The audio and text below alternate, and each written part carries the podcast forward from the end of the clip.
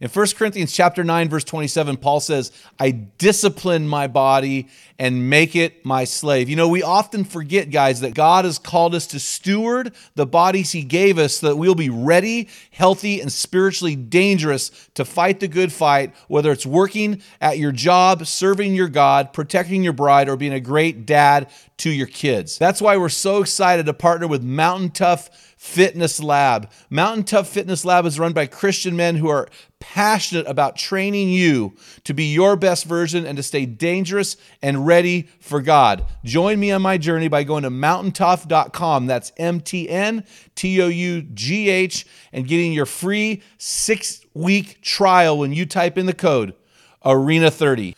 You won't be disappointed. Stay dangerous. Men, have you burned the ships? When it comes to your marriage? In other words, have you eliminated every potential option out there? Find out what I mean next. It's not the critic who counts, not the man who points out how the strong man stumbles or where the doer of deeds could have done them better. The credit belongs to the man who was actually in the arena, whose face is marked by dust and sweat and blood.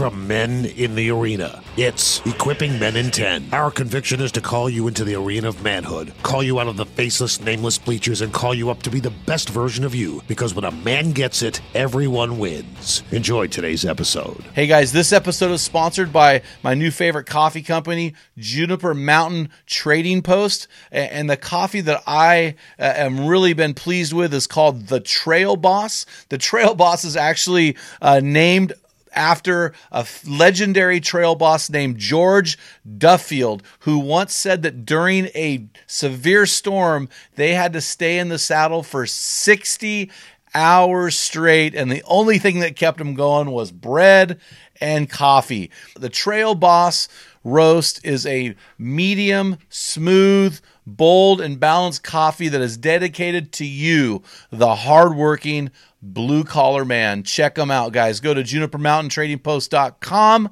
And when you check out, if you enter the code ARENA, you'll get 10% off on your sales. Go check them out, guys. Men the Arena Army, we salute you. Hey, guys, thanks for listening to this episode. I'm Jim Ramos. This is the Men in the Arena podcast, Equipping Men in 10, and I am your host and guide to your best version inside that stress of life and beyond. Welcome to the number one podcast on Spotify for Christian men. Before we get into the meat of this podcast, I want to unleash one of our 365 hero stories that we are pursuing. This is number 60. It comes to us from Joshua through Instagram, and he writes this He says, Being a man of faith around the middle aged years is difficult. Perhaps few of our peers are believers. This is true. As you get older, you see more and more people fall away from Christ. Fewer of our peers are believers, or perhaps we are between the young and the old with few contemporaries. He said, Man Arena has united me with fellow brothers in Christ, no matter where I live, in taking a stand against this broken world that is antithetical to God.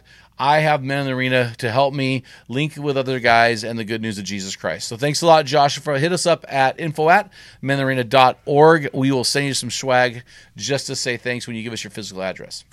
So, guys, let's talk about uh, let's talk about this theme of burning your ships in the context of marriage. You know, this goes all the way back to 1519 and Hernan Cortez, who, when he landed, uh, when his Spanish, when his 600 Spanish conquistadors landed in Veracruz, Mexico, they burned the ships, and it was it was Cortez's way of putting his men on what military strategists call death ground. No turning back, fight or die. Now, here's the funny thing about this that Cortez did not burn the ships. He scuttled all of the ships but one, and the one he left, he left to send riches back to Spain. So why do we in history think that he burned the ships when in fact he did not burn the ships? Well, it was uh, it was as simple as reading and writing the Spanish language. So here we go.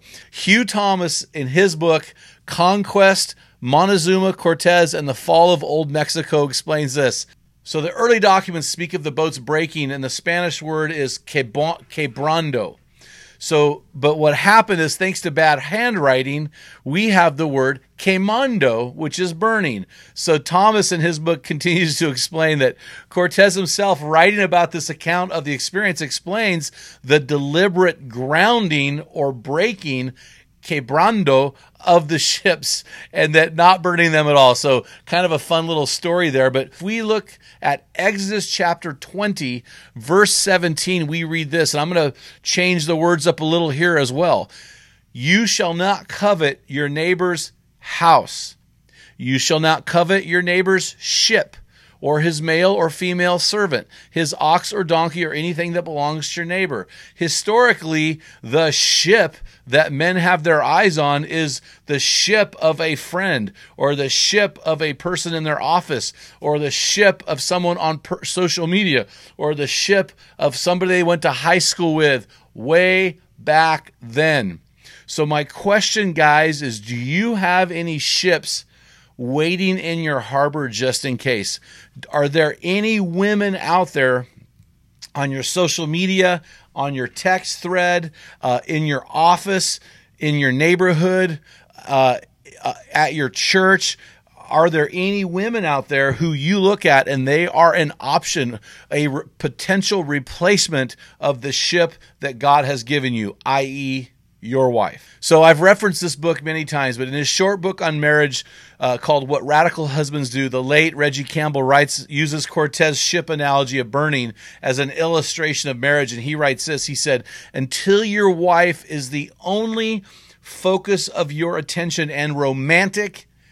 energy, you won't have any chance at winning her heart or keeping it over time. That is a powerful powerful statement. Later on in the book, Campbell says, burn the ships to eliminate all escape routes for marriage into the arms of another ship. He goes on to ask readers if there are any ships that need burning.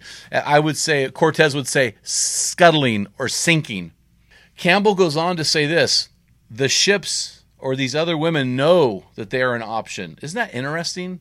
So you have an option out there, another woman, another ship, and Campbell would have said that you know that she's your option, and she knows that she's the option, which means you have had a strategic guardrail breach.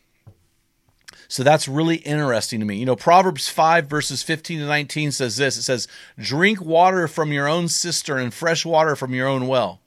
Should your springs be dispersed abroad by springs, guys. We're talking about your sperm. Streams of water, again, sperm, in the streets. Let them be yours alone and not for strangers with you.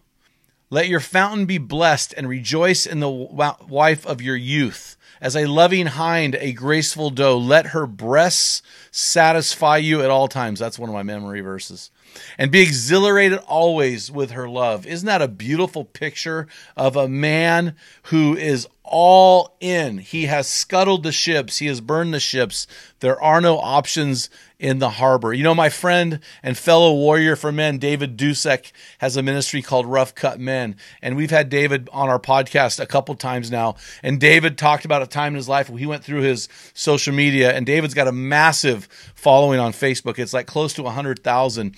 And he eliminated thou- hundreds and hundreds of women off of his Facebook page. And so being inspired by that, on multiple occasions in the last five years, I've gone through my social media accounts. I've eliminated women, just eliminated them over and over and over again. Have I offended them? Maybe. Do I care? Not really.